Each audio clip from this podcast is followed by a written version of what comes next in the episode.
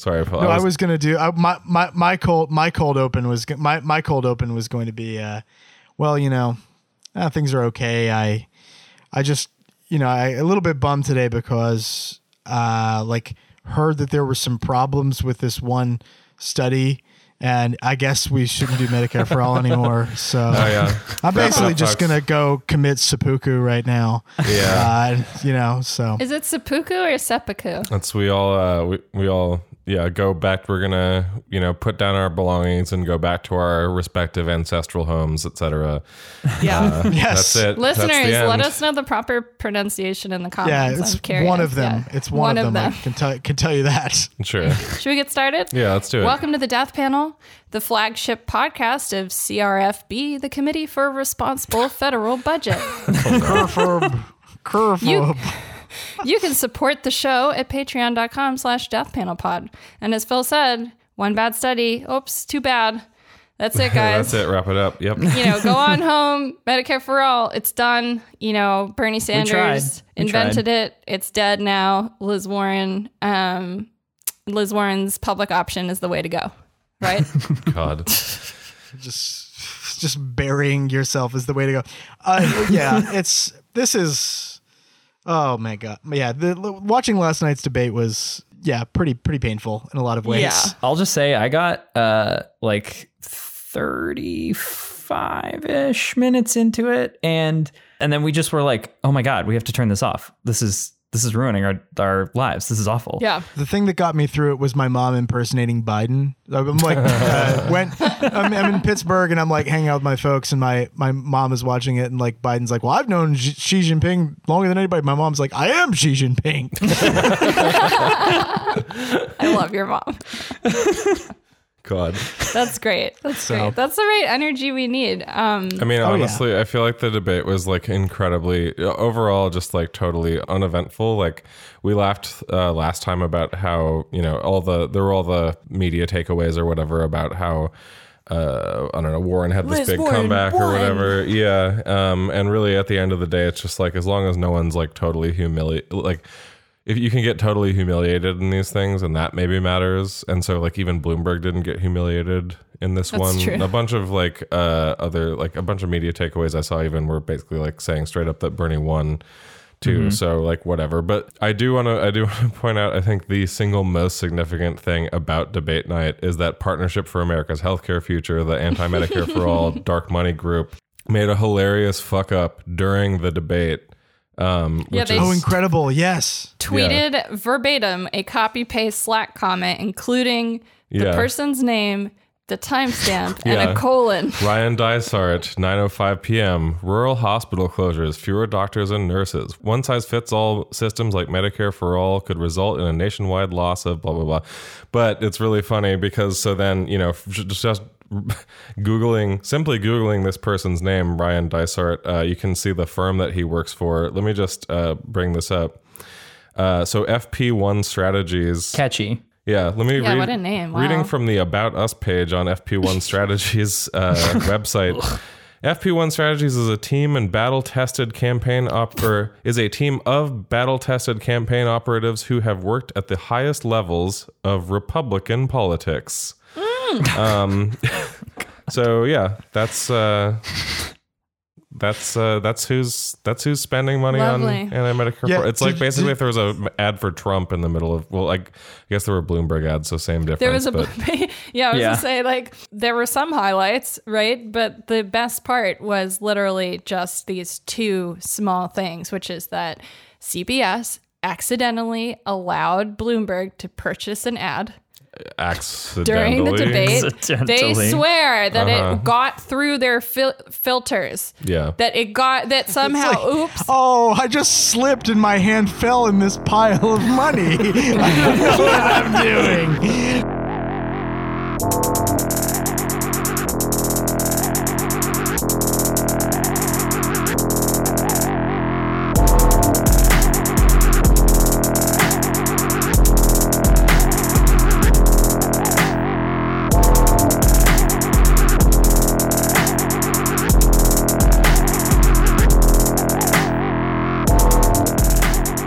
We're just is a it man, coming a man came by and he left a briefcase. It was packed to the brim. I didn't know what was in it, but he said it was But- for an ad. But now that the money is here, may I roll in it?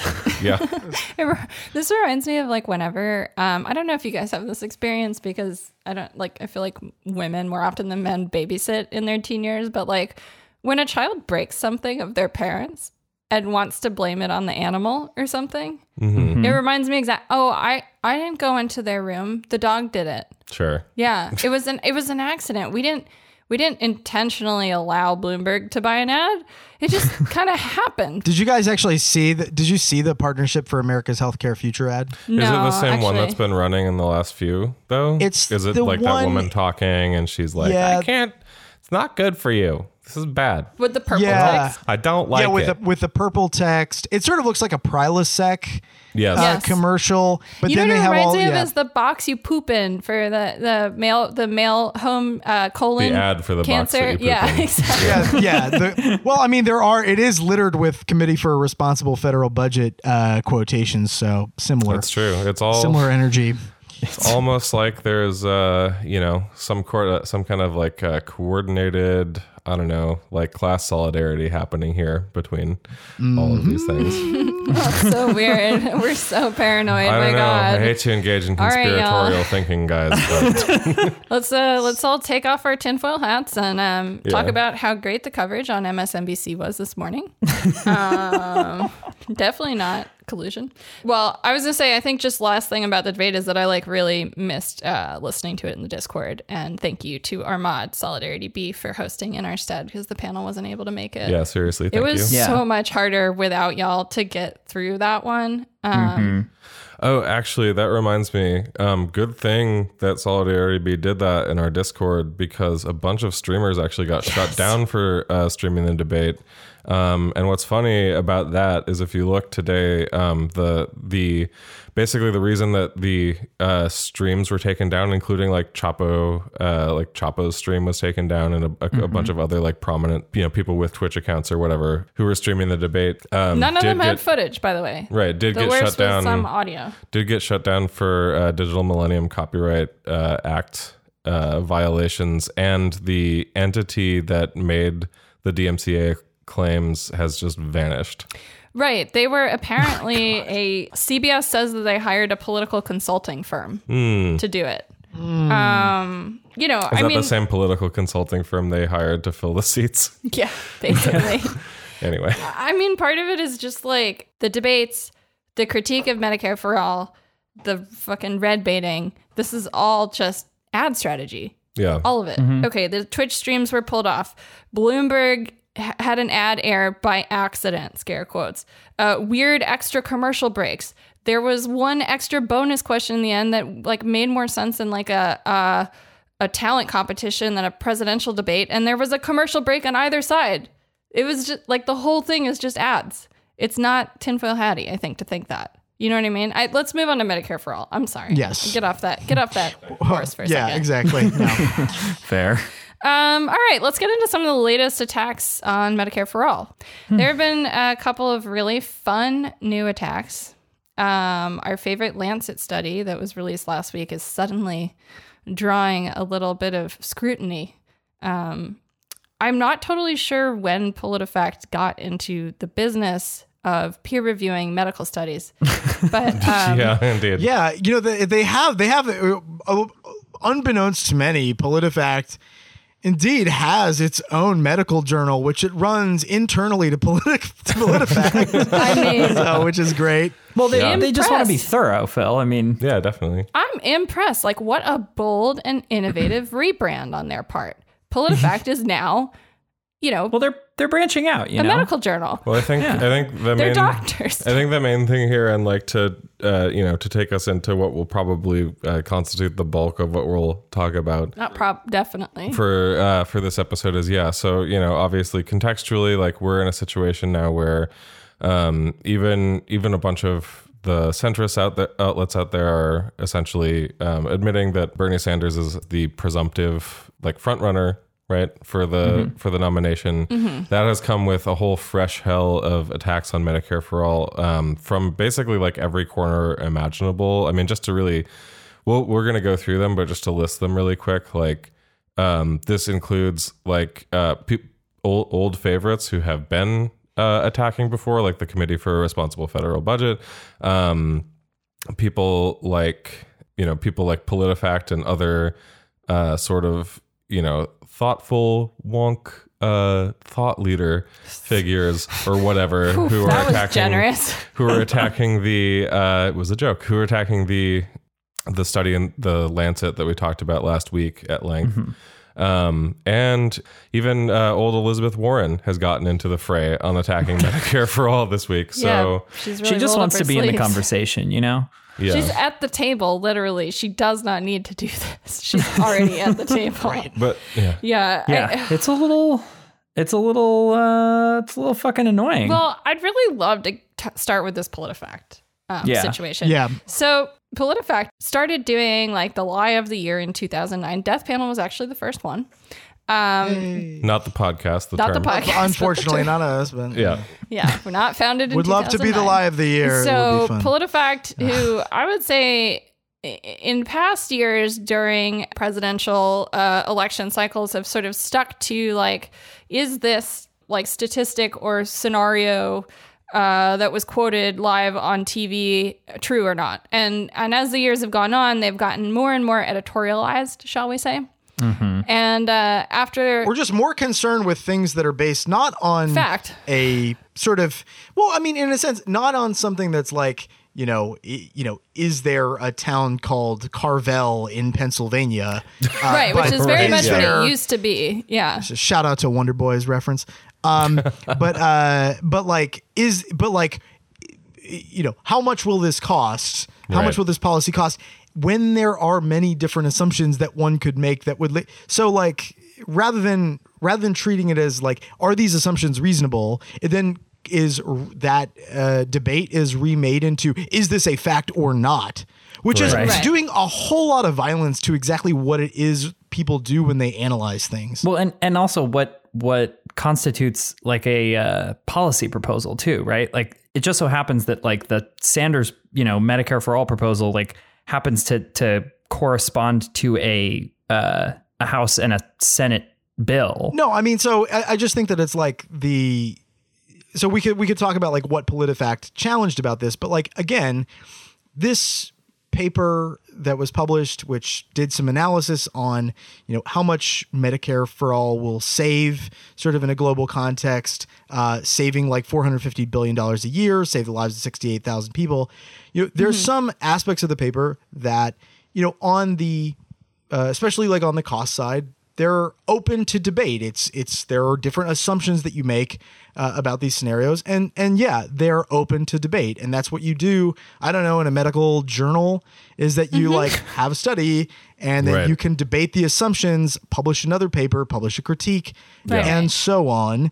Um, but it's it, it is one. So I one thing that I think I find deeply deeply wrong and troubling, and uh, I just think that it is beneath uh, academics who study health policy to do this is to e- somehow equate this study with something that the Trump administration uh, through CMS put out to defend work requirements.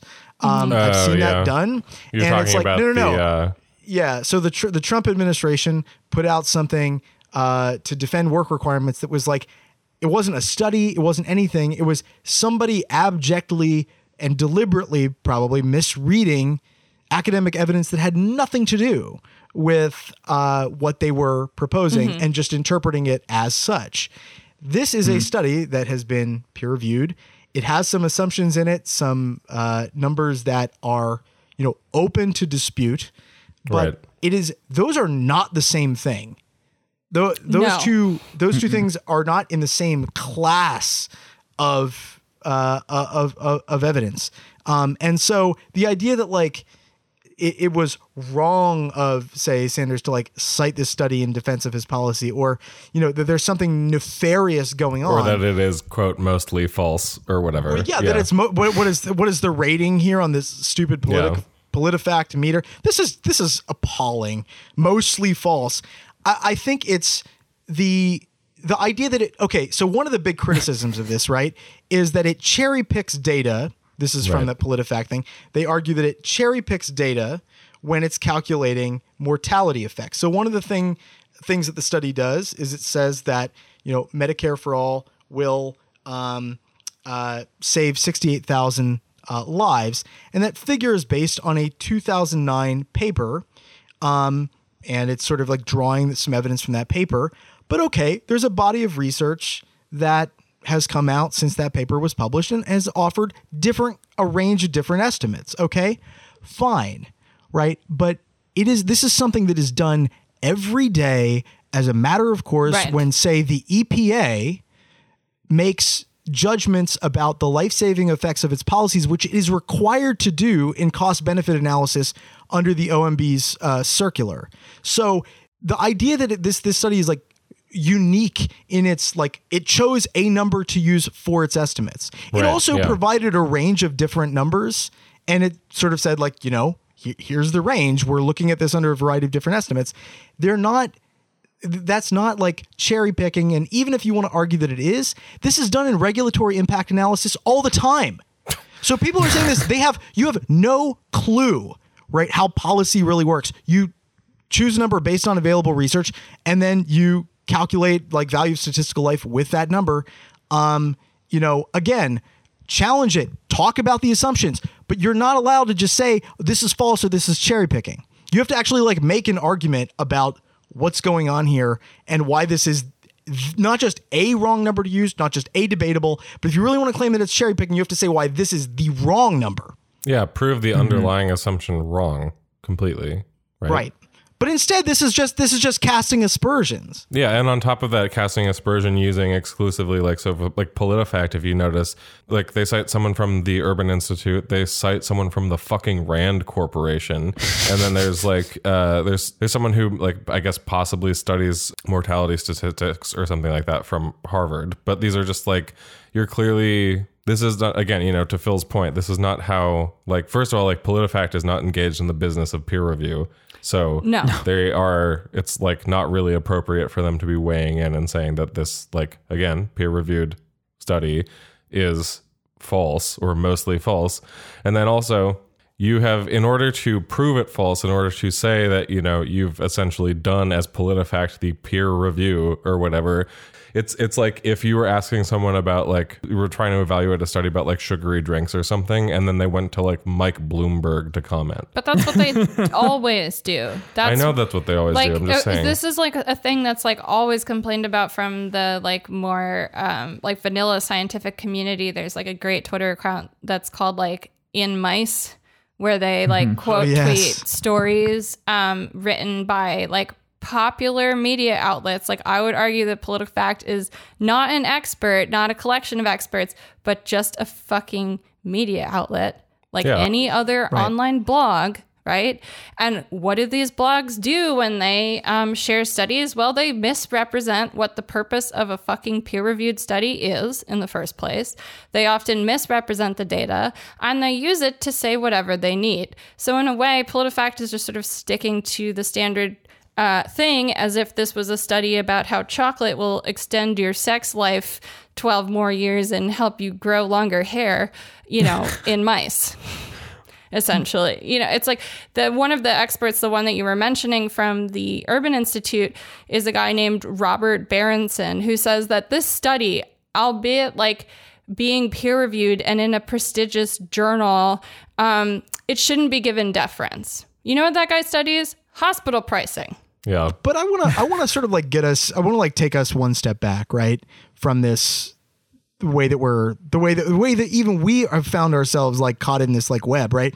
The there are all of these questions like why are we talking about this policy in this way? Or like why does this why is this particular thing uh, being used as like the club with which to like beat beat something over the head. Why even does Bernie Sanders feel compelled to like cite this Lancet study, right, in defense of, of Medicare for all?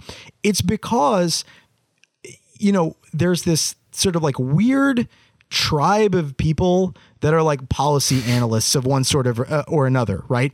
And they like they talk in very um in a very like specific sort of like language about public policy and they have debates about the assumptions that we make about different studies right and like you know in one sense like this is all grist for like the seminar room and that's great um but it is something that like it doesn't translate well into the political sphere once it crosses the boundary any kind of nuance that would possibly exist any kind of uh, detail about the, you know, can you imagine Bernie saying, it's going to save 68,000 lives. Well, under different assumptions, it might be different numbers of lives. Um, like it's, it, you know, it, it doesn't make this transition very well.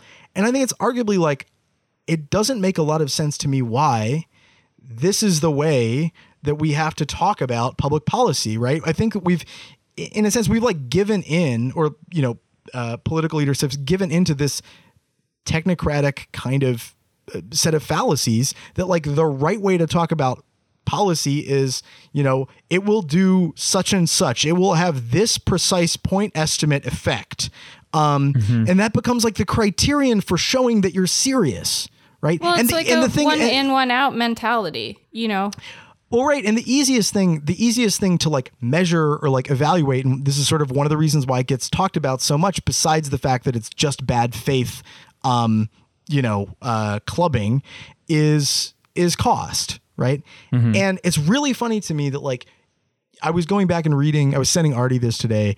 I was like going back and reading primary debates uh, yeah. between Democrats, going you know sort of all the way back to like the '90s. And what's really funny is the the degree to which like platitudes and like v- vagueness about plans are just is just completely accepted um, on, mm-hmm. on most things. Like you, you don't really get hard, tough questions about like how much is this going to cost. Mainly because if people are having a discussion about cost in the 90s, they're just talking about the size of the deficit. That's it. like that that that just like dominates that discussion. And so like and then the project becomes like how do you lower the deficit, et cetera. Um, and then what happens like after the or like in the midst of the financial crisis is like Obama and Clinton are de- having this like debate, and like his thing is like, yeah, the Affordable Care Act is like very vague, but he says, but and we have a plan to pay for it. That's I think the first example of that that you see. Um, and it's like it's really bizarre to me that in like the midst of financial crisis, when like maybe you'd want to be doing more you know, deficit spending to like uh, to get the economy going. That like you're talking about a plan. You know, the, the sort of like the definition of what a good policy is is something that pays for itself. It's really really bizarre. But doesn't it sort of make sense that like uh, you know after like the sort of 90s right line of like balance the budget like government spending has to like you know match like uh you know like like tax collection and and and all of that like bullshit rhetoric that like people and sort of the like personal responsibility in government like a, a, as applied to government don't you think it kind of makes sense that that they would be perfectly primed for for that to be like a winning message in a lot of ways yeah i mean i think uh, it, look the the the logic of it and like why it begins to happen makes sense but i think mm-hmm. the, the thing is like we've now even to the point where we've progressed beyond that it still is the thing like you know, one of the most beautiful things about politics is you literally don't have to accept the frame of the question that you are given. and in fact, if you do, and it's a frame that's disadvantageous to you, you shouldn't accept it.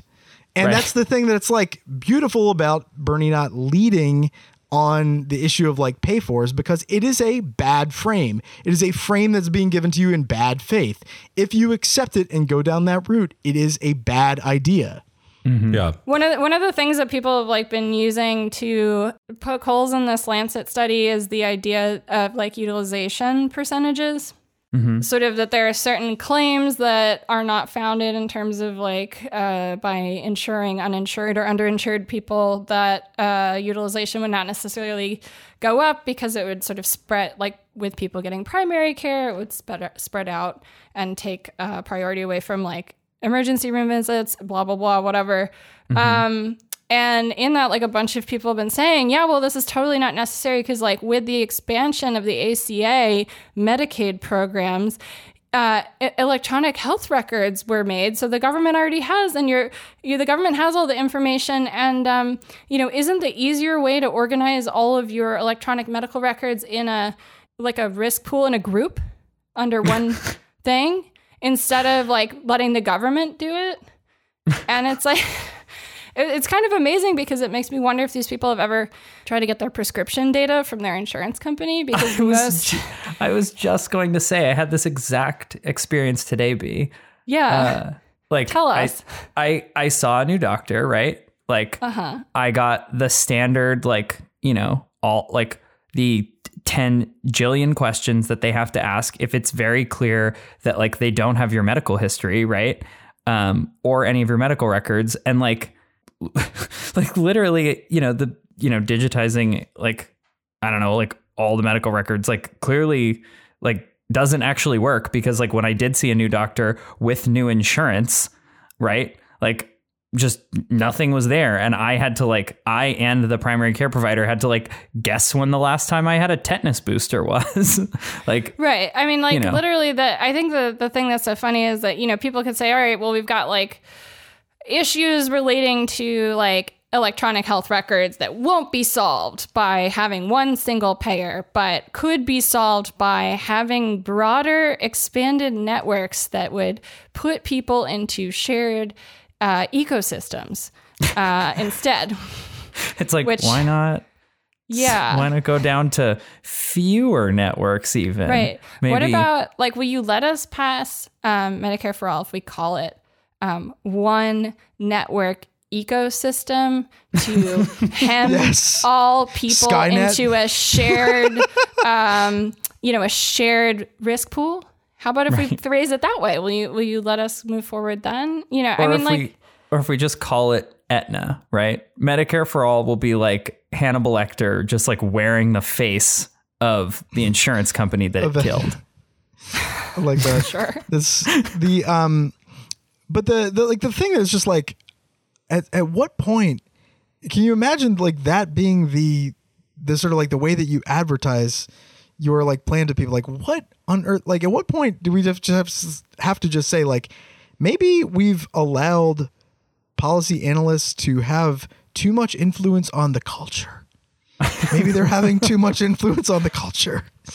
You know, um, do you want to hear my favorite take that I've seen so far? oh, please do. um, that the study would not, uh, the study claims that fraud would fall. But how would fraud fall when you removes the checks on fraud by getting rid of insurance administrators? Boom. oh my god. Have you do- ever? Uh, wow, I have I have not read that Galaxy Brain. Uh, they they don't know that there are basically a negligible rate of fraud in like countries that have single payer, do they? They don't. Well- they're not familiar with that. Well, let's be honest. No, like no one has this single payer either.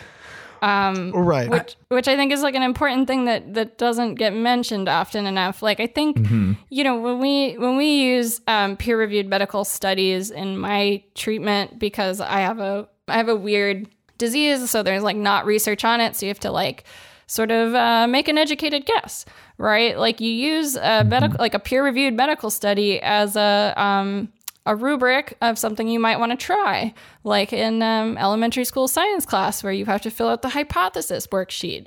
It's um, it's a proposal. It's an analysis of data relating to that. It is a study. It is not um, in and of itself like a law or a prescription. You know, it's not like um, binding in any way. But for whatever reason, whenever um, whenever it says that we can reinforce the status quo, then somehow a study is binding. But when it says that like a patient Right. should maybe try a medicine because their diseases are like 99% similar, the only difference is like one doesn't happen often enough to be studied, then the then the study's experimental, of course.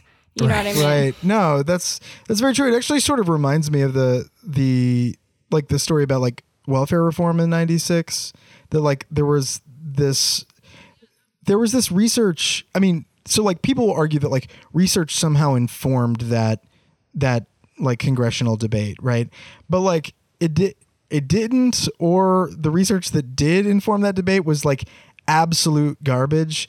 uh, there was this, you know, there was like this welfare program like Southern California, and it it claimed to show that like you know teaching people these skills and like the, the you know the standard neoliberal discipline model, you know, claim to show that this like you know really increased um, rates of you know employment and like earnings, blah blah blah.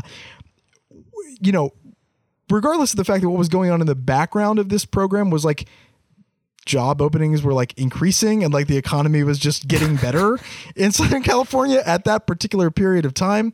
They Uh, happened to study it at like a point when Oh, right. It's like this idea that like analysis should be the veto point on this study, and the idea that like it's it's somehow analysts or some like network of analysts, and not like the political process where we should be deciding this, or like it's in the pages of like Vox and the Lancet that we should be like actually hashing this out, and not like Congress is absurd to me.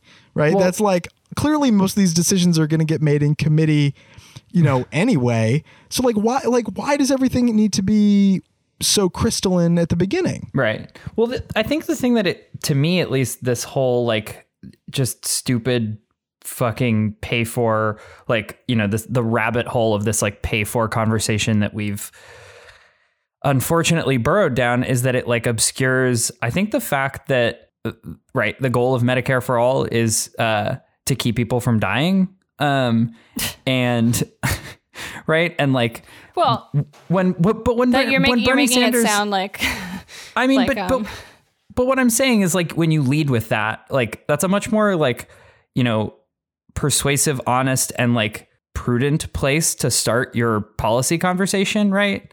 You know, Yeah, I mean, it's over the part where like that's not how anyone has those conversations. I mean, it's like you're making it seem like it's like a um a common thing for someone to like go into a political debate like and and lead with their ideas of what they want to do, right? But unfortunately, that's not what anyone seems to do when they talk about policy anymore. It's all talking about your record and your history or like whatever you did 10 years ago or didn't do 20 years ago or whatever.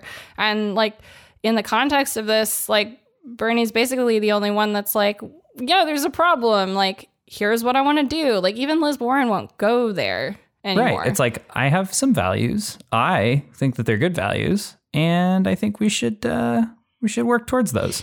Like, yeah, but it- how much is it going to cost, Vin? but this is the, but this is partly the thing, which is that like I think the like the results of public po- major social policy reforms for like the last 20 years or so should f- like fundamentally evince one thing, which is that like having the debate along these very narrowly contoured lines of, you know, can you both do the thing that you claim you want to do and pay for it right now? It's mm-hmm. pure number one, purely an artifact of our budgeting, our really, really, really screwed up budgeting process where we like have this fictional idea that everything that we spend right now has to be paid for right now and like accounted for right now. And that like somehow like raising the deficit is just bad. That's just like that's more as morally wrong as allowing people to die. It's like a trolley trolley problem situation, right? Um like those fetters have like created this absolutely like black hole of of like debate. But they've also what they've done is they've produced evidence of like what it's like to create policies under that set of context. And what you get is the Affordable Care Act. And I'm sorry if you think like that is not a good piece of legislation, period. It is Really? a, a, a- it is a piece of legislation that by by many measures like a lot of the things that uh, we really uh, need to do uh, to uh, to lower costs, to uh, you know control the amount of money that people are spending out of pocket on on healthcare, to you know, reduce the I don't know, just sort of beyond all of the the calculable things, just like reduce all of this untangible, in, intangible like fear that people feel around you know where they're going to what's going to happen to them if they get in to some you know accident or have some kind of incident that leads them to go into medical like bankruptcy. So like but or like even this worse is than that, you know what I mean? Like there, there's that one Bernie surrogate whose 22 year old daughter died because um, like she couldn't prove that she had insurance, so she wasn't treated, had a blood clot in her leg, got on an airplane a week later, and died 24 hours later. I think she was like 22 years old and died of like a pulmonary embolism or cardiac arrest for like no good reason other than the fact that like a, I think an upper middle class girl goes in with like no insurance information. And even though mom says, like, it's fine, I'll pay for it, like, your children are not safe, even if they're under 26 and still on your insurance. Your children are not safe, even if you're just mm-hmm. going to pay for it, right?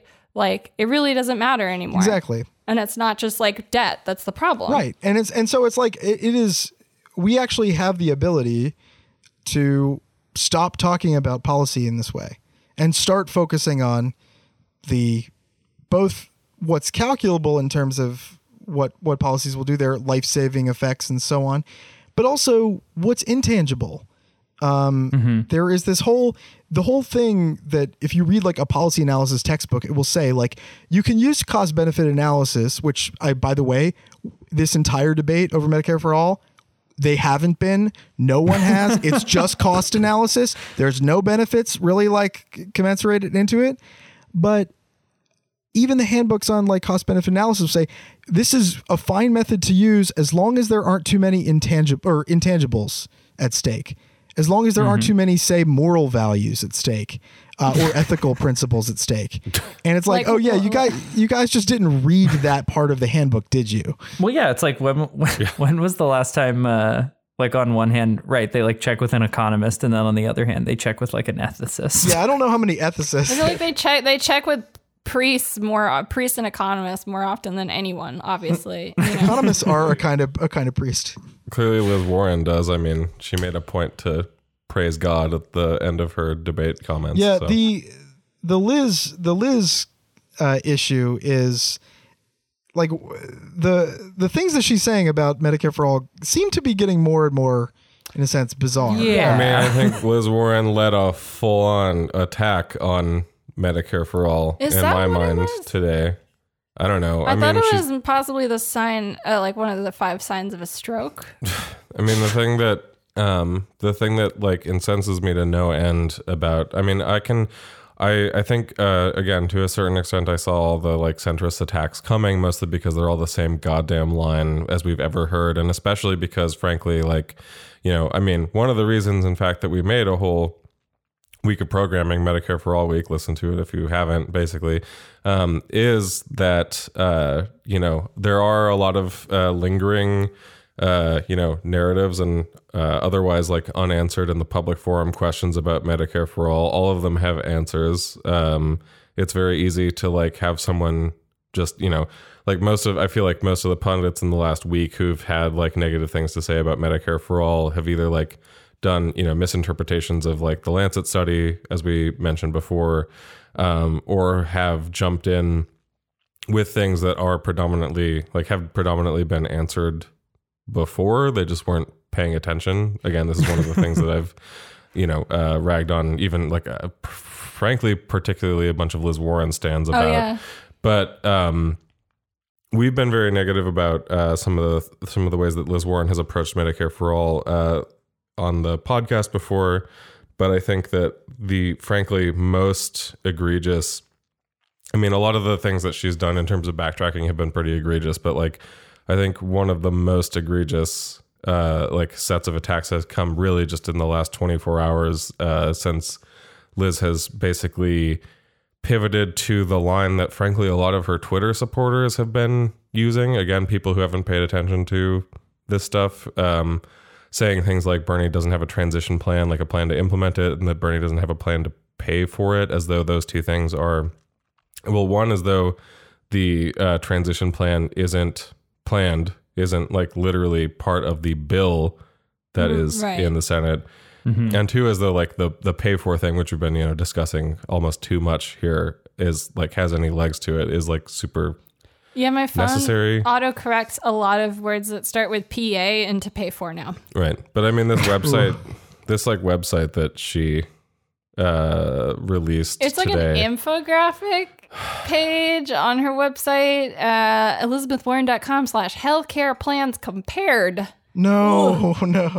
yeah, Medicare Oh, for boy. all versus Here we go. public option proposals. When I first saw this, I thought, oh my God, is she like actually come out for a public option? And this is her saying like public option is better. But no, she is pretending that she. I mean, practically though, because But- in in the in the mischaracterization of the Sanders plan here, and this is the thing that makes me so fucking mad about this. In the in the mischaracterization of the Sanders plan and the the proposals that have been put forward here, there is essentially a frankly she might as well be coming out for like a public option She is, yeah. for all it has for all of its political valence right because essentially you have you this is the one other politician who's running for president who you know at least uses the talking point of like being pro medicare for all right? um and even though she said that specifically that she's for the Sanders bill in the past or whatever, she's she's trying to she's trying to create a distinction here that ultimately is just going to like further distance the people who do support her, all those people in like both in our mentions and in like the you know and who just like you who you see like floating around Twitter who constantly are using that attack line again of like Liz Warren did like Medicare for all first or whatever, which is bullshit. Or like Liz Warren has a pay for plan and and Bernie doesn't. Um, like all those people who are like Liz Warren is the actual Medicare for all candidate. Again, it's a minority of people, but this is like this is a sliver. This is a, these are these are people out there who are like who think they're for Medicare for all, who are supporting Liz Warren, right? Who are essentially being told the Bernie plan is inadequate over and over The- It's it's more that they're being and you're told dividing like, the movement potentially. and they're they're now going towards the Bernie plan is not Medicare for all. Right. Liz's plan is Medicare for all, and Which is she's insulting. moving the Wait, I've goalposts. not. I have not seen that. That's Have you not have you any of you not seen this this uh, web page? uh, it's can I read? you- It's- can I read you one she of the says parts? that the plan has premiums. She draws Yeah, a false ca- can I- equivalence can of I- taxes Oh to Yeah, premiums. can I please read you a couple sections because this is an unprecedented uh, move from her camp in my mind in terms of like full on redefining what Medicare for all means in the minds of voters. Um, so the second section, basically, this is set up as like um, a web page where there's like questions on the left. It looks like if you go to like a bad Kickstarter thing for some like product and you click on their site and they've got like a template one where it's just like our team meet our team like so and so went to UC Berkeley, this person went to Stanford, blah blah blah, whatever. This guy's so in the there's like CIA. right, right, McKinsey. Um, so this is like currently spying on the death panel. questions on the left with in the center photographs of the candidates in black and white with circles behind them either red or green green is the color of liz warren green uh, red is clearly i guess just not warren sometimes bernie gets green which i guess just must mean good in this rubric and then on the right of the photo, they sort of describe what they mean by green or red. So this is the second question. What would you have to spend on premiums? Warren, mm-hmm. zero. No citation, no link, no nothing other than just zero. Sanders is red. Workers would be required to pay a 4% premium on every dollar of income over 29,000 parentheses for a family of 4. She just called income taxes a premium. I mean, it's the the absolute bullshit here is that they're okay. So even if you wanted to essentially say yes, like okay, if you wanted to compare these plans and you wanted to say you wanted to call new taxes or like payroll taxes, for example, because this is this is one of the things that was floated uh, by the Sanders campaign is like a is a four percent tax on uh like above $29,000 of like employee income or whatever, right? Which is I want to point out less than you would pay or the less than people pay already in uh, premiums overall. The, like this falls apart immediately when you look at like the Warren pay for plan, which is so if you if if she's gonna say like okay, so this is we're gonna call we're gonna call the tax scheme a payroll t- or we're gonna sorry we're premium. gonna we're gonna call the tax scheme a premium. Okay. If you're going to ta- call the tax scheme a premium, then you should also do that for your own candidate. So instead of saying zero dollars for a premium, you put oh I don't know, uh, nine thousand five hundred dollar head tax actually which Right. is the, which is essentially the Liz Warren uh, proposal. They Like, don't even they don't even actually like they do it more sneaky and worse than that because they basically are saying that Warren's taxes are not only like not necessarily taxes on the middle class, but taxes on your employer, but then also that Liz Warren won't tax small businesses. But that also like instead of that the word premium means two things within the, within the context of this infographic. So they use it in terms of the premium premium that you would spend, but they say a 4% premium on every dollar, which is a fundamentally different definition of the word premium which is a fucking term of art within the context of this infographic. It means two things. Yeah, it's lies. It's, just lies. It's That is the legal definition It's of a lie. You can't Yeah. have a document that's like this and purport that it says know, anything if you have two different is- definitions of the same word in the document without explaining that they're different. It's funny because this is actually what Politica, PolitiFact was designed to uh, to deal with. You know, Yeah, I have no indeed. legal experience or training, and even I know that just from being a paralegal, knowing that the definition section of every contract is fucking important. Yeah. Right?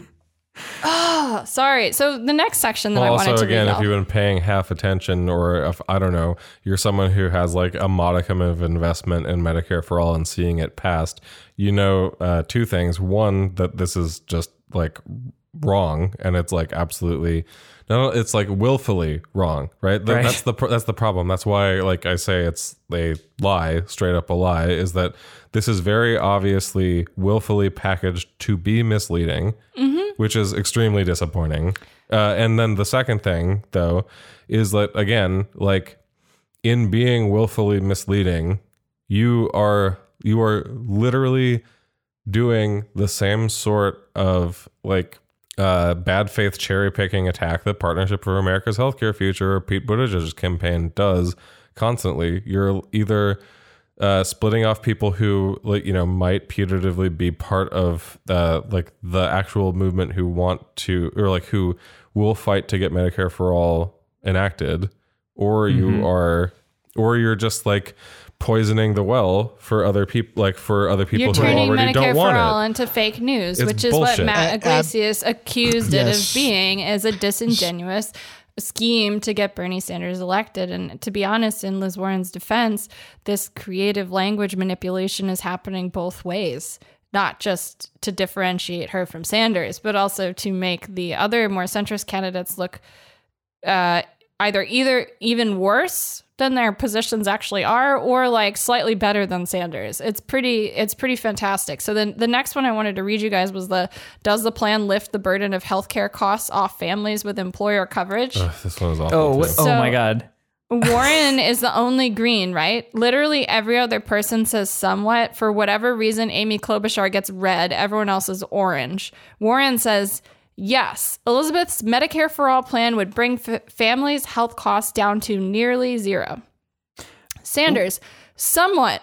Bernie's Medicare for All plan would bring families' out of pocket costs down to nearly zero, but it still charges premiums. Again, Again, yeah. using Again. the first definition Creative of the word definition, premiums, not the second one, which was Nine. reference. Well, but then it says Buttigieg's public option is more expensive than most employer coverages, but it does ban surprise billing. And then literally everyone else has that, except for Amy, which it just says she doesn't really have a pay for. I think we need to really start to acknowledge Liz Warren as the preeminent surrealist of her time. Well, the, the, the, the but other. uh, what if we call the premium a tax and the tax a premium? It is uh, is the most ma- magnificent painting. I just just to like uh, to to to attack this on clearly the grounds that it was uh, conceived on, which were like that of uh like a like sort of a a brown nosing um like I don't know undergrad student um because I'm assuming that that's who created and maybe even approved this. I I don't know, but or a child, that, mental- maybe, that, ment- that mentality, toddler. that mentality Probably goes all lasts the way a up, long but- time. I, Yeah, I mean, I think it's really worth stating that I am reading the longest ones because the majority of them are like this. Um, Yeah. Will people still need to launch crowdfunding campaigns to pay for medical bills? Warren, no. Sanders, no. Everyone else, yes. This is like not a a sophisticated thought out full on plan. These are very very specific No, tweaks in a useless infographic. this same basically this the same mischaracterization this is this is the exact same uh like metric that it measures above it just rephrases it and then mix mischaracterizes it slightly differently same with um uh, does the plan raise middle class taxes? Which uh, honestly is an absurd like set of answers too. It's it's just we all know there's no middle class in America. Yeah, where where did they go? I mean, their their tran- their transition plan is really fantastic because this is where the biggest sleight of hand takes place. This is the prestige, right? That's the final trick when the in a magic show. Mm-hmm. Right? Oh my god, right. this is oh god. How it. long would it take to transition to their plan? Warren, Elizabeth's Medicare for All plan will be implemented within the first term. lie? starting with giving is a lie. anyone the chance If you have- to join a Medicare for All program within the first 100 days. I'm gonna give this about mm, ten thousand Pinocchios. I'm going to say Uh. if we were if the death if death panel as a term was the very first lie of the year in 2009 by PolitiFact, I would say that now 11 years later or 10 years whatever, 10 years later, um, we're allowed to decide the lie of the year for 2020 and it is Elizabeth Warren's Medicare for All plan will be implemented within the first term, starting with Okay, giving anyone so, the like, chance to join the Medicare the for All is- program within the first 100 days. I think days. the lie of the year actually is Elizabeth Warren's Medicare for All plan. We're just But go ahead, Phil. No, I mean it's like there's, you know, if you there is a very clear definition of what implementation means.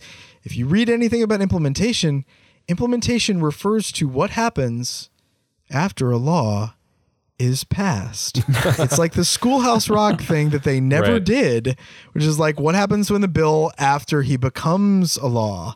Oh my god and uh, so They what cut she it is, open, they unroll Right. him, they and unroll him. He's they follow the screaming. instructions very of him. large. They're holding him down. they give him a belt to put in between his this is teeth, and they is say it'll be quick. No, no, this is very bad. I don't want to think about this. Um, the so, but like she's yeah, but the the true prestige is that people don't know what implementation means. And because apparently professors really like Elizabeth Warren and I've and people are like oh yes I've done all these studies. heard We're like this. it's real prof- it's the prof- real professor hours. Like professors really mm-hmm. like Elizabeth Warren.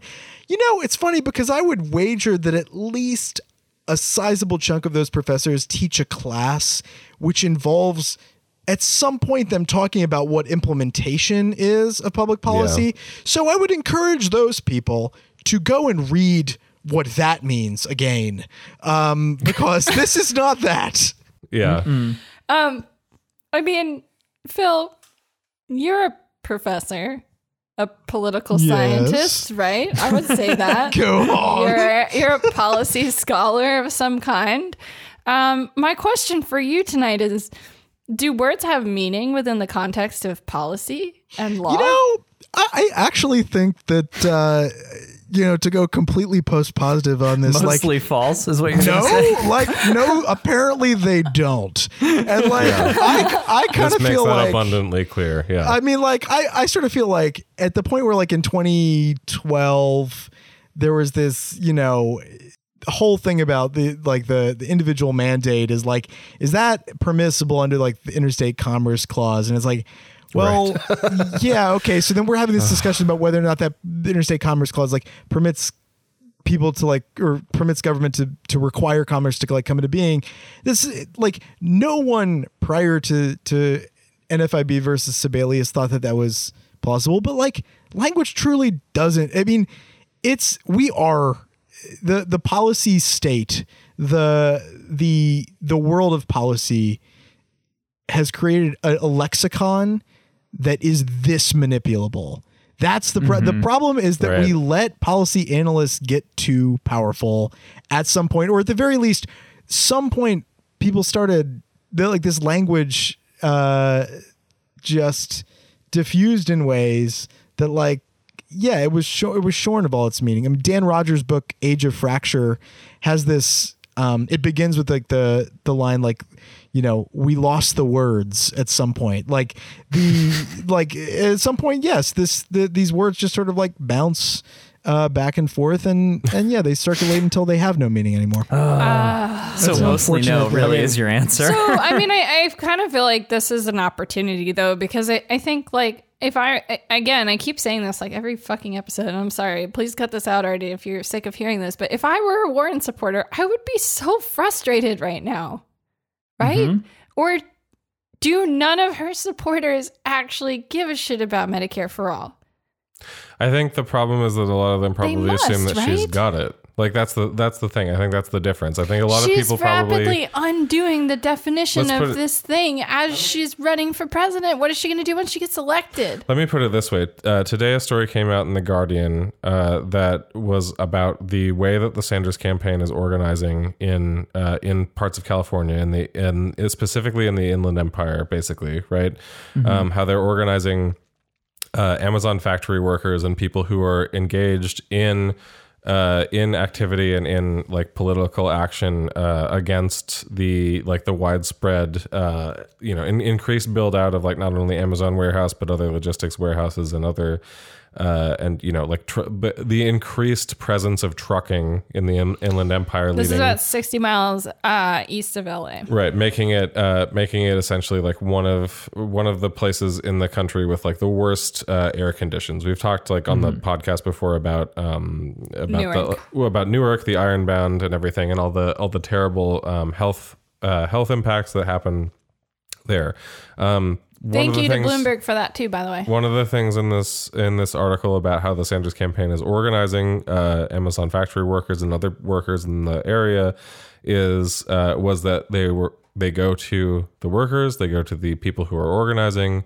Um, they skip out on a lot of the local politicians. There was a line that like the local politicians are jealous because they, you know, they'll talk they'll talk to like the workers who are their friends, but like Sanders won't go in and have FaceTime him himself. Sanders himself will not go in and have FaceTime with like the local politicians. They'll go he'll go and talk to people. One of the people that they talked to was saying that the reason that he's in this fucking fight now, uh, and I I I put I I posted the screenshot of this on Twitter because it fucking literally made me cry, and then it made me so fucking angry that I couldn't talk. I couldn't like speak for like ten minutes after this. One of the one Do you want me to read it? no, I one of the people said that he was fucking fighting for this because his niece lives in a home that is surrounded by seven warehouses. She has chronic asthma. She can never fuck she'll probably never fucking get rid of it. And when she has to go to the ER, sorry, I'm breaking up again. But when she has to go to the ER because of her asthma, because of living around these fucking factories, I'll get through this and I'll edit it to make it sound more impassioned. But she has to wear she has to wear like a Snow White costume because she wants to if she has to go to the ER, at least she wants to look like a princess. and for the love of God, like if you're sorry, I need to sell this because it's going to sound way too blue on uh, the recording. But and for the fucking love of God, if if you're gonna ignore people, like not just that, because this wasn't a story about Medicare for all, and I'm I'm losing a bit of my uh, composure and my like uh, and where I was exactly in explaining this, but like if you're going to like go out and basically for the purposes singularly of political gain snub your face at people who for whom these are life and death policies Yeah, right? That's right. then excuse me but fuck you. You have absolutely no right to like like to pretend that you're that you're fighting for those people. You are not fighting mm-hmm. for those people. You are fighting for yourself. And it is terrible this is this is disgraceful But, I mean, that same organizer uh, lost his mother at 56 to cancer, and mentioned that of the elders in the in the like uh, um, the organization that he's in, uh, Mm-hmm. three of the four founding women who started it, I believe, was that correct? Three of the four founding uh, people, four or the five actually four of the fi- four of the five. Thank died you of cancer died of cancer.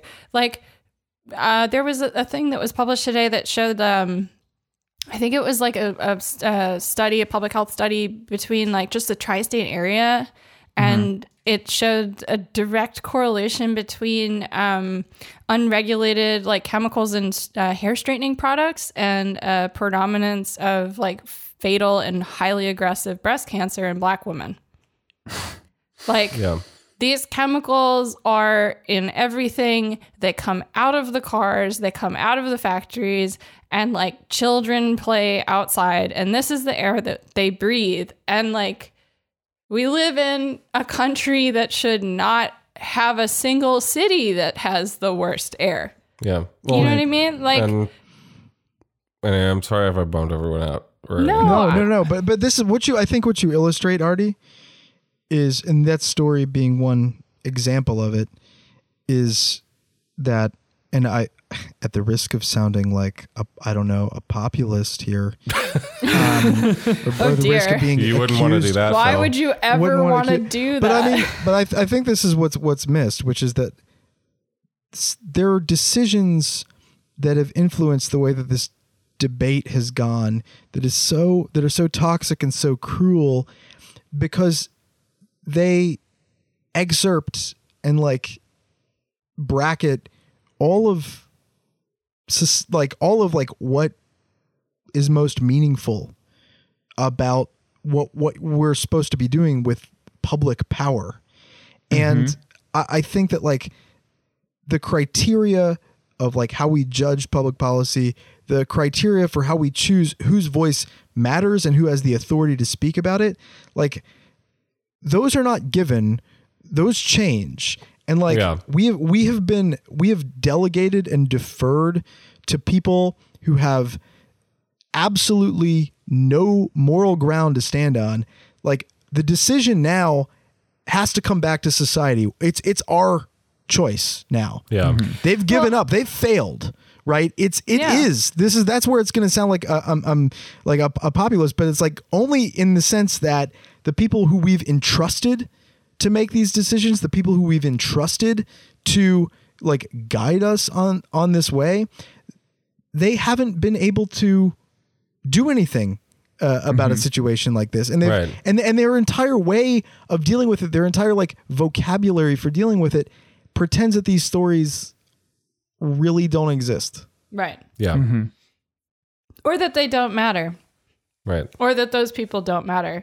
I mean, Vince, you and I were texting earlier today about uh, the um, story that came out that was talking about not it wasn't like some surprise thing. It was just like literally being like, "Yo, remember that radio show that Bloomberg did while he was mayor?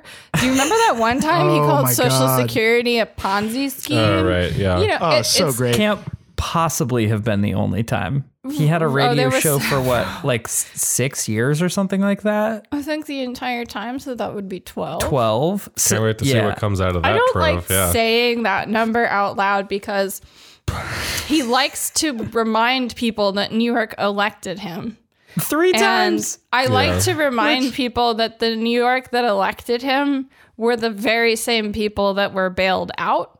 And the New York that didn't elected him, most of us voted for the rent is too damn high guy and not for Bloomberg yeah. Well, in the Democratic primary. I mean, ob- you know, well, and, whatever. I mean, the other the other thing to note was just that he uh, he had s- city hall or he had uh, the city council make a one time exception so that he could run for a third fucking term. He's a Like- fucking despot. People are calling him an oligarch, being like, "Oh, I don't know if it's too harsh." He is a fucking. He was a dictator. His police commissioner said the point of stop and frisk was to make sure that people of color were afraid to leave their homes.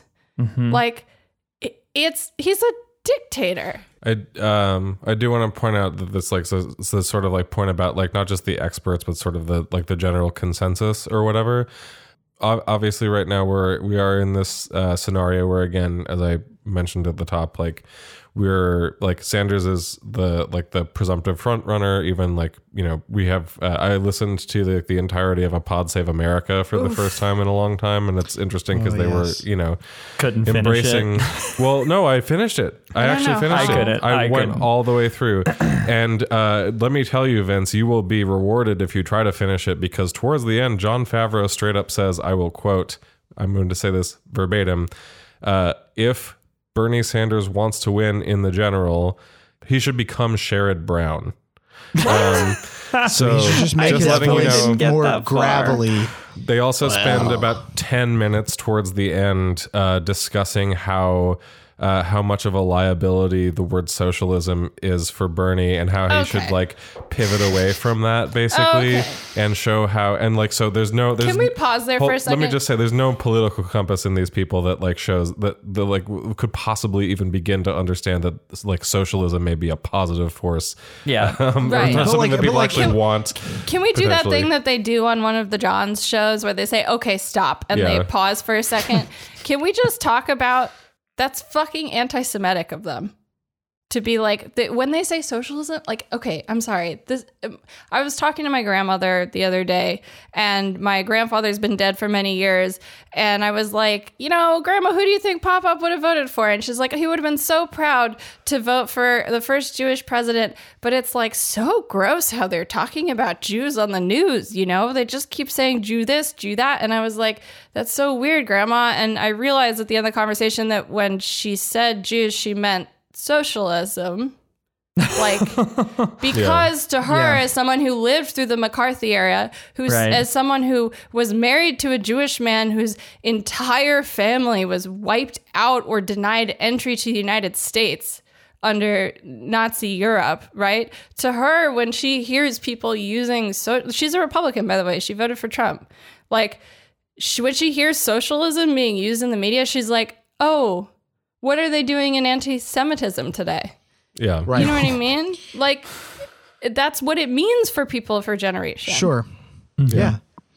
And it's, I mean, like, and, and if, if there's not an opportunity to like speak to that, uh, or, or to like at least illustrate the history of how this term has been used, then it's something like, then, you know, and, and if Democrats don't want to like at least explicate how even the only sort of like pater familias of their own party, like Harry S. Truman was called a socialist, FDR was called, like, Right. if they don't want to like talk about that history, yeah they're they're cutting off their own nose, right? That's Well- Right. that's yeah. No, I mean it's just it seems like a missed it seems like a missed uh missed opportunity, Yeah, I think. Uh, I mean, say the least. and kind of where kind of where I was going with this because the pod save thing was a bit of was just actually a digression, but the the where I was going with bringing up the pod save thing, for example, is like where the where the sort of like consensus center lies right now. I think there's a I think there's a really I caught, I caught a really indicative moment in this. Uh, you know, there's all this uh, wh- like whether it's like the pod save guys having like their own specific type of uh, like weird uh, like freak out or coping mechanism for this, or whether it's Yeah, someone like what it is Chris. Matthews uh, freaking out on MSNBC, uh, like the really obvious examples or whatever. I think there there are a few moments we've started to see uh, that really show you kind of like where the overall political co- or like almost like moral compass is, I guess, uh, for a bunch of these people who are like reacting to this uh, presumptive front runner status. Uh, I want to point out something that I uh, I caught that didn't get a lot of attention, um, but that is uh, so someone was talking to uh, someone from uh, fan favorite of the show, uh, one of our one, one of our dearest uh, lovely think tanks that we we just uh, love as a source, but uh, Third Way. oh, my favorite. Someone was what talking if there to were a Uh, third way? Every Right. night when I go to sleep, I dream of the third way. yeah. Um, It's that only it song by existed. it's that song by Fastball, the third way. but so um so let me let me uh, read this quote from Matt Bennett of Third Way. In 30 plus he's speaking of Sanders' uh, win in Nevada. In 30 plus years of politics, I've never seen this level of doom. I've never had a day with so many people texting, emailing, calling me with so much doom and gloom. Today is the most depressed I've ever been. What about the day after the election in 2016, though, bro? Yeah. Just any- asking. he said 30 years of politics. So like How this also is this kid? includes the like the stolen election in 2000. This includes the fucking financial crisis too. and the shitty bailout of Also, the 9 banks. 9 11, Afghanistan. Right, but and that's not. But those aren't even like political. I mean, the the the de- declaration of war on Afghanistan was like a political event. But I'm sure that he was like real, real gung ho for that. It was hard that day. But I mean, I haven't seen this much Doom since Doom 2 Hell on Earth was released. Is that Do- the actual name of Doom 2? Doom 64 really. yeah. yeah. Yeah. that's true. Good point. I don't know. Anyway, I don't know. T- I don't know very much about Doom other than the fact that I want to try playing the second one sometime. maybe I'll put the uh the Great thing DOS from game. the new one that's like rip and tear, rip. Oh, and it's so tear. good. Yes, yes, Yeah. yes.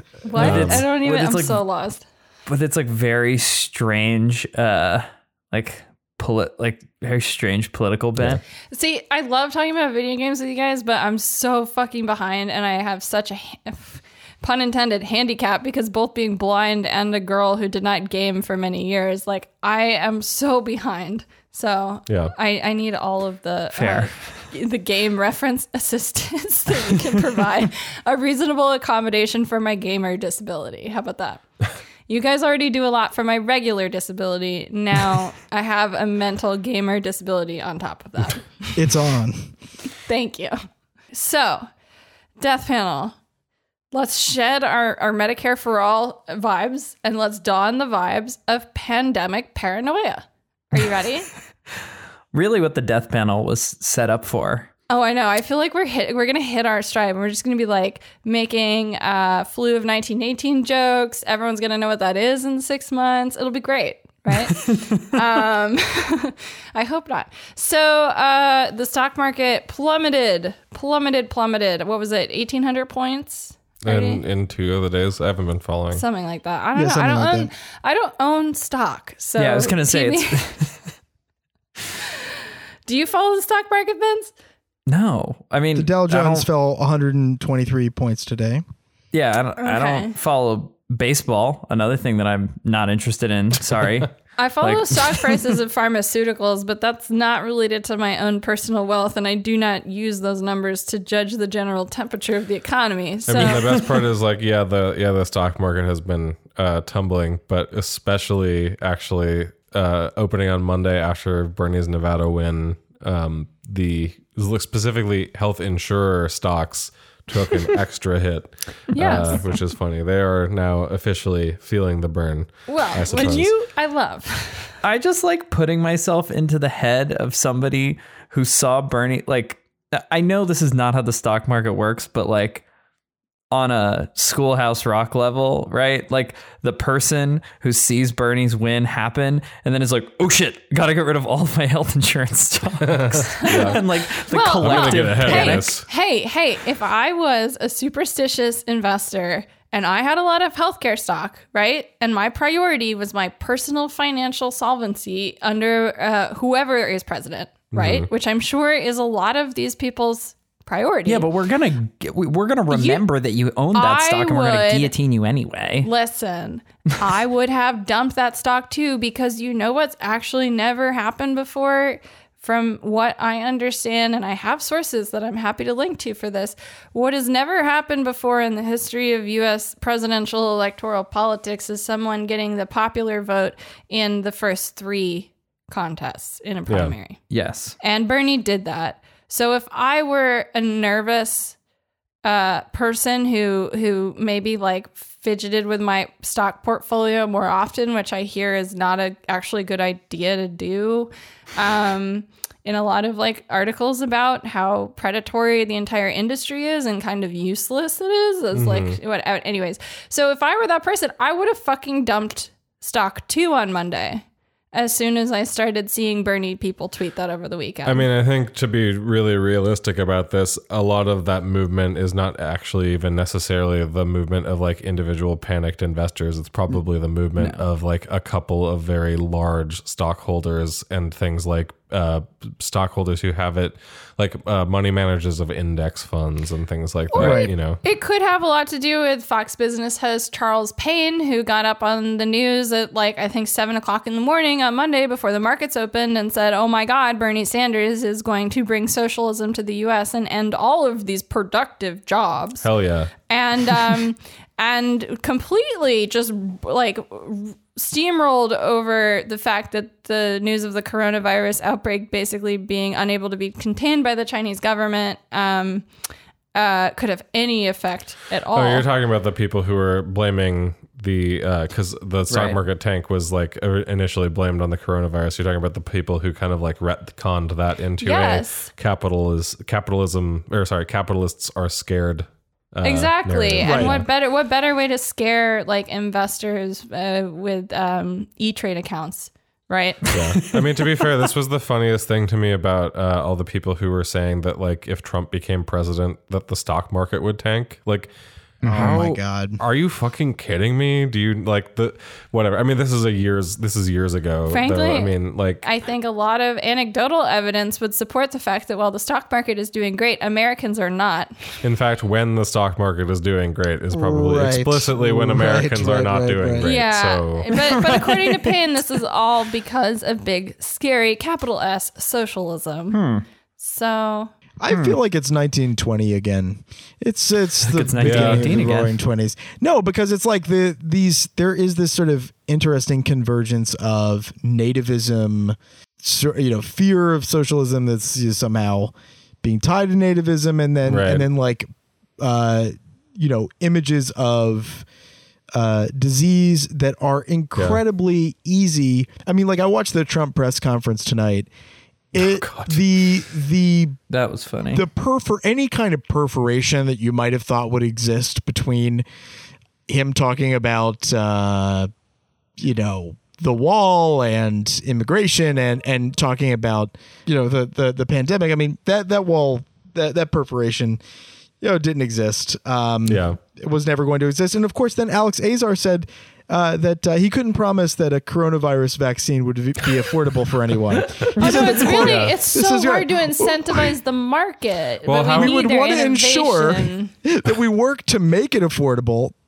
We want to make it affordable. We can't control the price because you know we need, need to get the private sector to invest. So you know. right. Yeah, Oh, that was oh so no, funny. no, no! But like- I loved Amy Klobuchar last night being like, "Donate to me because there's a child somewhere in America thinking of a vaccine somewhere." Yeah, I mean, but the yeah that and that child is going to get a lot of private equity, um, and they're gonna they're gonna get to uh, sell it for sell that vaccine for a lot of money. And in the meantime, you know, if you're Alex Azar, you know, I, I get it. Why uh, why go ahead and proactively inoculate people once you find the vaccine when uh, every non-inoculated person uh, who's who's just you know stressed and worried about getting the virus. Everyone who uh, everyone who gets infected, and then the people around them who you know panic to get the uh, to to get the vaccine, etc. Those are all just potential customers you're going to lose if you actually like do something about Well, public health. I mean, the thing that they always seem to lean on is like, oh, you can't save people from dying unnecessary cruel deaths under American healthcare because then what will all the coffin makers do? Or, or what will Yeah. all the good folks at GoFundMe do if you take away all their jobs? Yeah. What about all the people who've invested in healthcare stock? What they're are they going to do? Give up their little uh, what are the rolly scooters called? The little scooters. Razors? Yeah, they're gonna have to give up their razor scooters that they used to get around the office. They won't be able to afford razor scooters to get to the cafe in the office at GoFundMe anymore. TBH, I would love that because I have gotten hit by two dads on sc- razor scooters in the past week while carrying my blind cane. Yeah. And I feel like that should be illegal. I should be, be given Fair. restitution for being hit by a razor ridden by an adult. Mm-hmm. Um, but like, so uh, COVID 19, uh, coronavirus. Yep. Let's let's talk about this a little bit. We haven't really touched on it very much so far in the podcast, and um, But it's coming. It's popped up in all i mean there are so many interesting angles on this like um you know xenophobia racism and how businesses that are like chinese restaurants in san francisco are like weeks away from closing because people are so goddamn racist that they won't eat uh, ch- chinese food Yeah. And uh, you know, it's uh, the the announcement came over this weekend that it had claimed, I think, over like 2,500 lives in Asia. Uh, China can't contain it to mainland. Um, Hong Kong is setting up quarantine procedures. Uh, It's probably not. It's probably not containable anyway. Right. general, So Two people have died in France. It's all over Italy. In Italy's Paris, yeah. quarantined a couple cities. Um, and I think there uh, was the first case announced uh, right before we sat down to record of Right. a, uh transmission in the U.S. from someone who had not traveled. from like a totally unknown unknown source, yeah, someone getting Right. it with like no no uh, traceable like reason that they could have that they would have. And no, no, I think no known contact with anyone that had Yeah. traveled from In, uh, Asia, which doesn't and mean that's in Northern California, so it's gonna be yeah. I mean, it's it's like whatever. It's it's here. It's a it's thing. uh but you know as phil as phil mentioned like the roaring 20s are back uh you know i guess this i guess the flu pandemic happened like slightly before the 20s but you know the 1918 flu pandemic uh you know we could we could we could do it again all I would really need is uh I don't know if uh, if big boy Trump wants to decide to like uh, go to or not even Trump actually if it's like think about like that debate question uh, from Oh. like two debates ago that was like uh, is is military force on China going to be necessary in order to like protect our trade interests or something? Like if the uh, you know if if the sensible, uh, reasonable uh, people in the center get their way, we could very well have another like World War One scale uh, conflict that could just basically you know create another like 1918 flu pandemic where well, like guess I don't what? know The, 40 the with coronavirus- 1918 flu killed more people than World War One and World War Two combined. yeah it So- killed like what 27 million people I or think something more. like huge anyway but It you know. infected, I think, um, one third of the global population at the time. Mhm. God. And um, this, uh, so COVID 19 now, okay, so I know, uh, like back in the early days of the podcast, I think we told a story about how I was wearing a face mask on the subway. Like one of our very first episodes, I had like First come right home and someone spit on me. Because Yeah. they were so mad I was wearing a face mask. They were like, ew, get out of here. Well, thanks to coronavirus, that behavior is normalized now. No one has spit on me in like weeks. Yeah, No one's By that looked at me behavior, I weird. mean wearing a mask in Right. no one's looked at me weird wearing a mask with sunglasses with the blind cane. Mm-hmm. Basically, I am violating so many NYPD rules. If I was not white, I would have been like accidentally killed by a police officer, probably wearing a mask, dark sunglasses, walking around in a hoodie. Yeah. So They'd I'm be very like, "There's an Antifa." Right. Like, well, I mean, I'm literally breaking a bunch of laws by covering that much of my face, but there are accommodations for my disability. So fuck the NYPD, And anyways. those are bad laws. Um, but you know, uh, people are freaking out. Um, I think a lot of chronically ill people are like worried. It's uh, there's like price gouging on masks everywhere. Um, uh, I think like a couple months ago, we even talked about a really funny Heritage Foundation blog post about how we should get rid of um, laws controlling gouging prices during emergencies because what are emergencies but an That's opportunity for business. We did talk about that. I think that was in uh, Dead Wonk Society, if I Yeah. recall correctly. So, but the latest WHO estimates predict that 70% of the world's population will get COVID-19 at some point, but they act, but not in the way that like Most cases are basically totally benign. though. Right, not in the way of the 1918 flu pandemic, which was one third of the population, with like I think half of those people dying. Um, their estimate is actually that COVID 19 will become part of our regular flu cycle over the next five to six years until we can develop an affordable vaccine. Yeah. Thanks, Alex. So, you know, it probably won't kill you, but let's talk about if it does for a second. Okay. sure.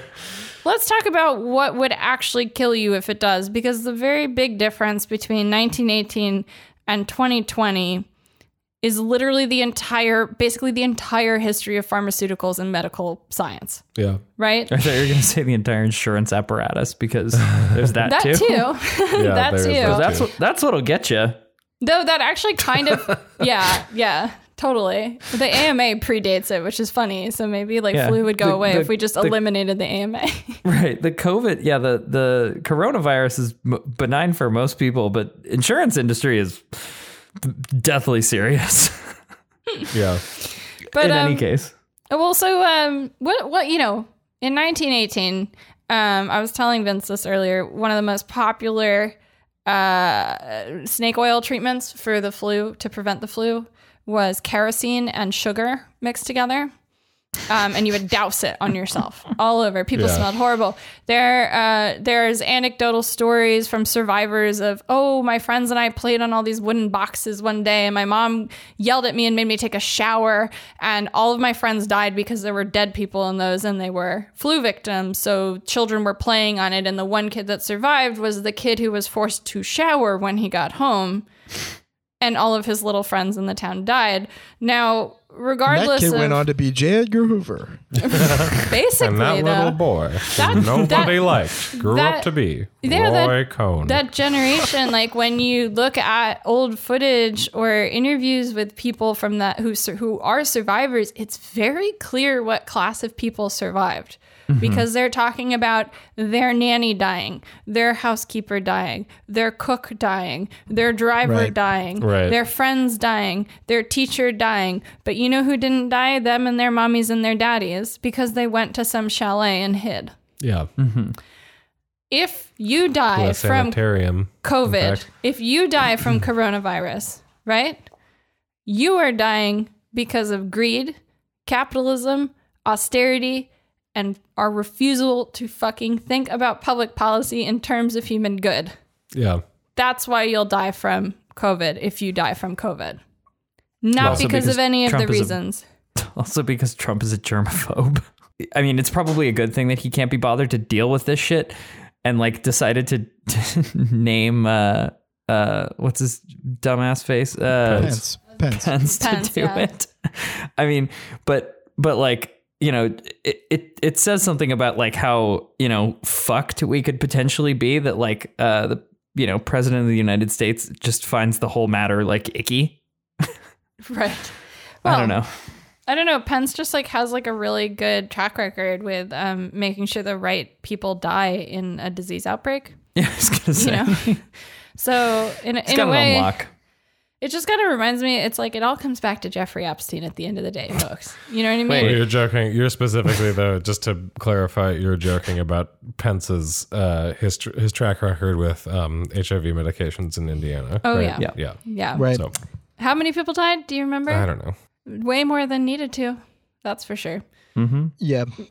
The But, idea um, that he was that Trump was touting Mike Pence's record as you know uh, the Indiana really like leading sa- he, he like went on incomprehensibly like you know we're very happy that Mike is here like Indiana's a great state many people know that it's a great state for health you know it's good for that. um, Call uh, call Gwyneth Paltrow. She'll figure out how to monetize Has she even been to She just- Indiana? Gwyneth Paltrow just posted uh, a photo actually that I saw. Um, that's like her in. It's in the face mask. That's a competitor to um, Vogmask? called? To Vogmask. Yeah, I don't. I don't know what the competitors like air something or whatever. Uranium. Yeah, she's in like in an Airinum mask, and she's basically she posted this thing. She's on like a flight to Paris, and she's like, "Stay safe, no contact, don't like, uh, don't shake Don't hands, touch me." like, wash your hands all the time." Uh, and off, saying Glenn. like I've saying with a comment like I've been in this movie. I don't want, which I think I assume she was in some outbreak. She was in movie. Pandemic. I don't think that's a movie. Yeah, there is a movie called Pandemic or Okay. Contagion. I don't know. She's Contagion like is a movie. Pandemic's not a movie. she's movie. like Pandemic is a board game. she's in the airport She's from in an a board aerial. game. They're She's like in Jumanji. There we go. yes, it's the movie Jumanji. Thirteen the- Dead End Drive like, It's the Jumanji remake single or Yeah. sequel rather that that Gwyneth Paltrow's in, right? Sure, no. Yeah. I mean, so the fucked up thing about that is that Airinum masks are gorgeous. Now, they're twice the price of a Vogmask, and all of them are sold out. So it, I mean, it doesn't matter, of- Gwyneth. yeah. Gwyneth is just creating product opportunities. See, that's the problem. We can't save people's lives, guys, because jobs are on the line. I mean, if the You know what I market mean? decides that we all die from uh, from uh, a contagious outbreak, then uh, that's that's what happens. You know, Yeah. I the mean, that was- invisible hand did its uh did its good old did work. did us all in. Yeah. I mean, I wasn't just joking about Jeffrey Epstein for SEO reasons. You know what I mean? uh, it's like But we were we were also doing that. also SEO. because w this Wow, is these sales. masks are pretty. Damn. They're not as nice as the Vogmasks, though. I think.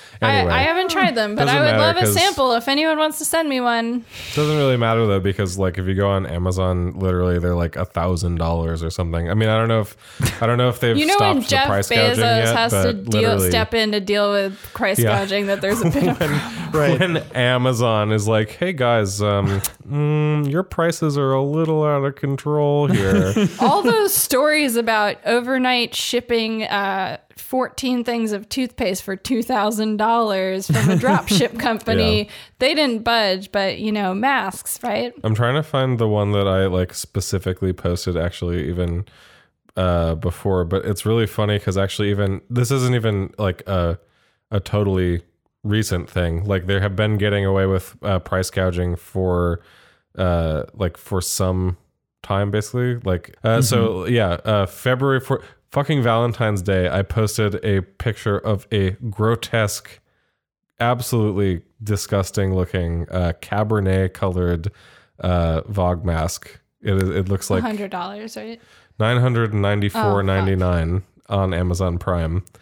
See, and I'm thinking to so- myself, I should have bought that one at a markup at $67 earlier in the month when I only You should have price gouged. Well, Yeah, yeah. I don't. Uh, No, we're I don't know. low. We're low. We're running out of masks already, Yeah. and I use them for like regular subway transportation reasons, not just to like have the eventuality of oh, I don't know, maybe it's already in New York. So whatever. Um, moving on. Any final thoughts on uh, the latest pandemic?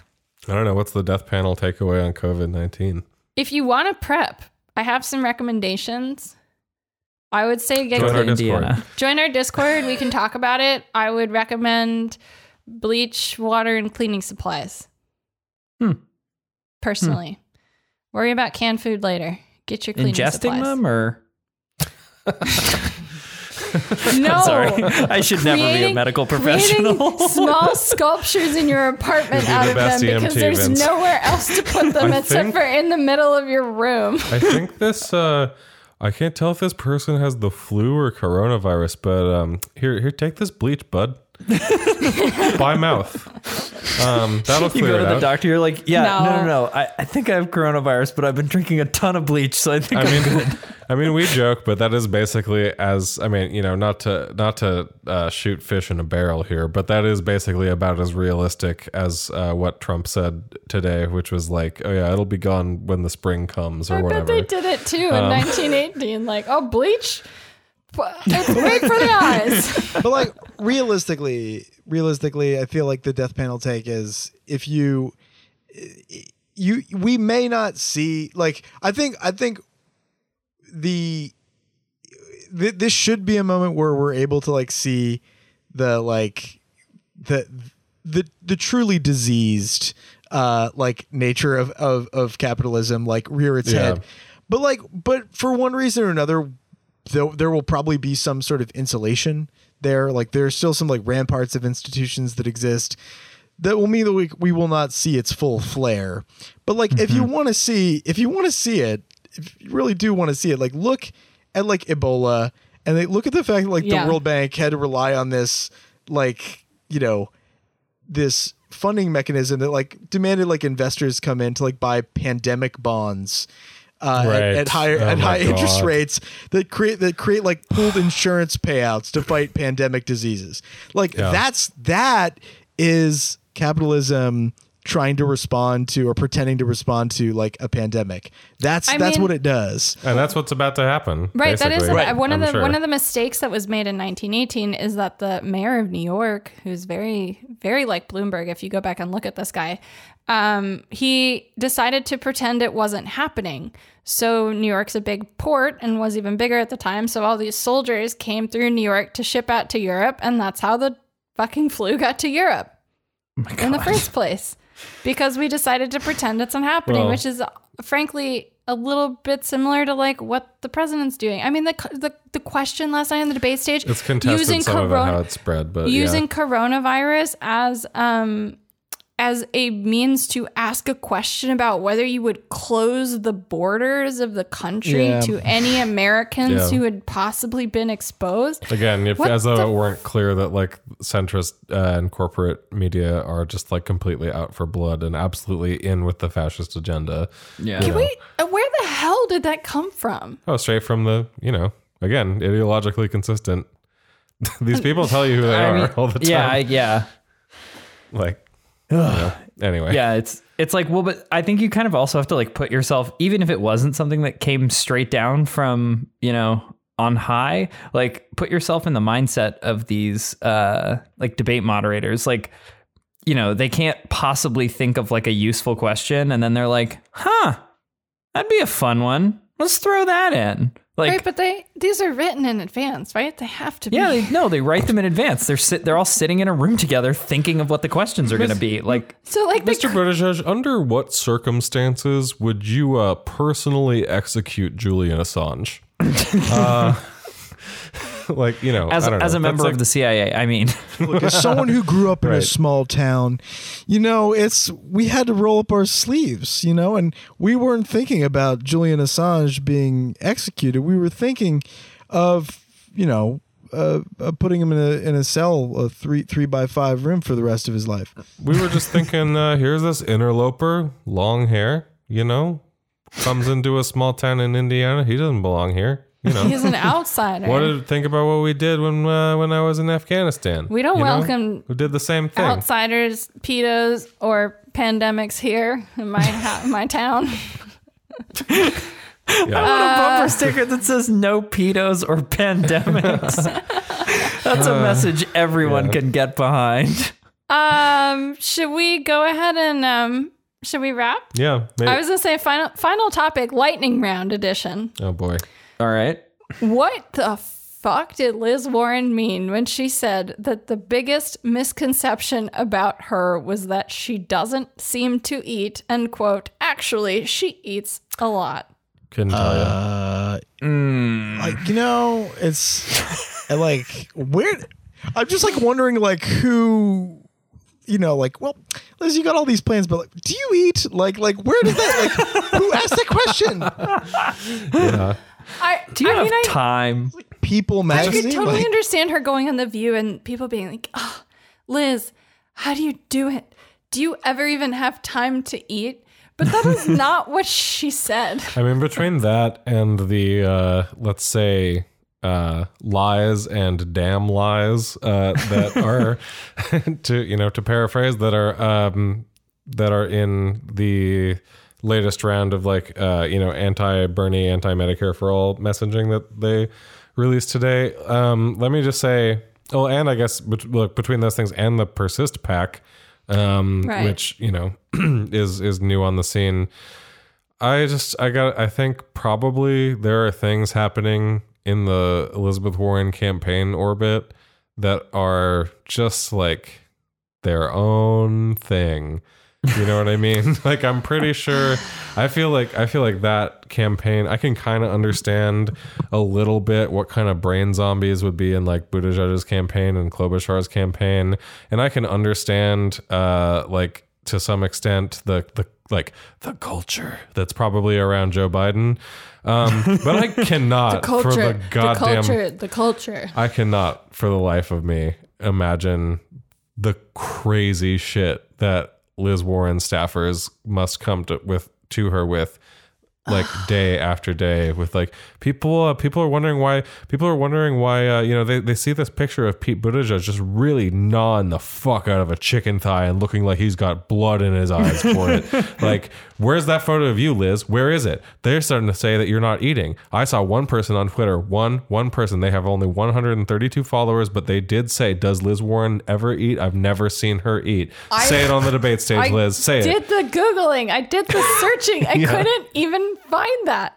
I Yeah. couldn't. I found like one account with 52 followers from like a couple weeks ago who had a thread about it about her eating about whether or not there are any photos of her eating on the campaign trail. Could, there we go. That's probably it. That's probably where it comes from. what does that warrant a, a response on national television during a debate? I, I can't find anything. Clearly, this campaign has shown that it has, uh, you know, a good knack for choosing priorities. Fra- frankly, having having been like a, a swim coach back in the day before I was blind. Um, sorry, I said that weird. Having been a swim coach back in the day who worked with children, we had to do this thing called like detection and intervention for self harm behavior training where they talked about how to identify whether or not a child might have an eating disorder and recommend counseling. And the number one thing that that was happening in our training is like children tell on themselves and they'll usually bring up the problem before you even realize it. So pay attention if ever, anyone ever says, "I eat all the time. I totally eat food. Look at this big lunch I ate. Do you want to see all the empty wrappers in my bag of all the snacks You're I've saying had?" Liz is pro Anna. I'm not not saying Liz is pro Anna, but I'm gonna just leave it. One Yeah, could that's- one that's could make the as any to- argument. to wrap could out on. Yeah, that's say. uh, I think that's uh, fine. As good a place as any to s- wrap up. The end. yeah. And with that, after a substantive and long conversation with few logical leaps, digressions, or Looney digs, Tunes outro zero. plays. Did Yeah. we make any death threats this episode? I think we had zero threats to anyone's Death threat mortality. or checker. Like We need the little like PolitiFact um, gif of the like really, really tentatively not true uh, thing, Yeah. like We'll leading get- to the left quivering to we'll be get, like, like, a- death threat meter. We get like a radio show uh, soundboard, and the only patch that we have, we have like two things. One is the culture, and the other is uh, like Glenn Kessler saying "wrong." or just like Pinocchio. Yeah. I would like that. Anyway, We definitely should never get one of those because we would abuse Uh-uh. it. Never a soundboard. no, that would be abused immediately. yeah. All right, folks, gang, final thoughts. No, We're coming to you, Pete. Had to get We're a tired. We're ready. Um, I think yeah. Just remember that Bernie Sanders won the popular vote in the first three states. We've got a lot of shit to do between now and the next episode. South Carolina will happen. Yep. Between that episode and the next one, Super Tuesday will happen. Yep. So strap on in. Uh, we'll help Strap you in, get strap on. strap in, strap on, uh, strap under, strap over, whatever. I've I don't know. I'm tired. Let's wrap this episode. right? All right. Stay We've got a lot of work week. ahead. Yes. Thank you for listening to another episode of the Death Panel. If you like our work, consider becoming a patron. Everything that we do is supported by our listeners. Thank you to everyone who is our patron. And maybe leave us a rating or review. We haven't got one in a while. And I think Phil, how's your ego doing? I think I think our egos might need a boost. We Bruised. We, we're bruised. We sincerely depend on sincere feedback left on Apple Podcasts with five star reviews only, please. Just kidding. Um, no, but for real, for honest, uh, we appreciate everyone's support, and uh, it really does help people find the show, even though everybody says that. And it would be um, Just leave us a rating or review. leave us a go. rating or review. We'd appreciate it. I can't. I'm so tired. I'm sorry. This headache is fucking killing me. I'm hoping it's going to be dealt with tomorrow morning. In the meantime, while I'm not normal, leave us a rating review, and uh, we'll see you in the next one. Become a patron if you want to hear all of our thoughts on South Carolina, because that one will be paywalled Yep. right? We'll be generous with the teaser, but the whole if you want the whole thing, if you want all of all of Vince's beautiful sultry voice. Apparently there was an argument recently as to which of the boys had the best voice. And I won? Lord. Oh well, you didn't get called shrill, so that's good. Technically, B didn't say that just now, so let's. I'm not sure. Um it was it don't was a toss up. knows. You are loved equally by the listeners. It is a toss up. Now you're just lying to us. Yes. Yes, All I am. Wrap Okay. it up. I gotta All right, wrap that's it. Okay. All right, guys. Um, do your best to stay alive another week. We'll see you in the next one. Medicare for all now. Solidarity forever. Bye. Bye. Cool.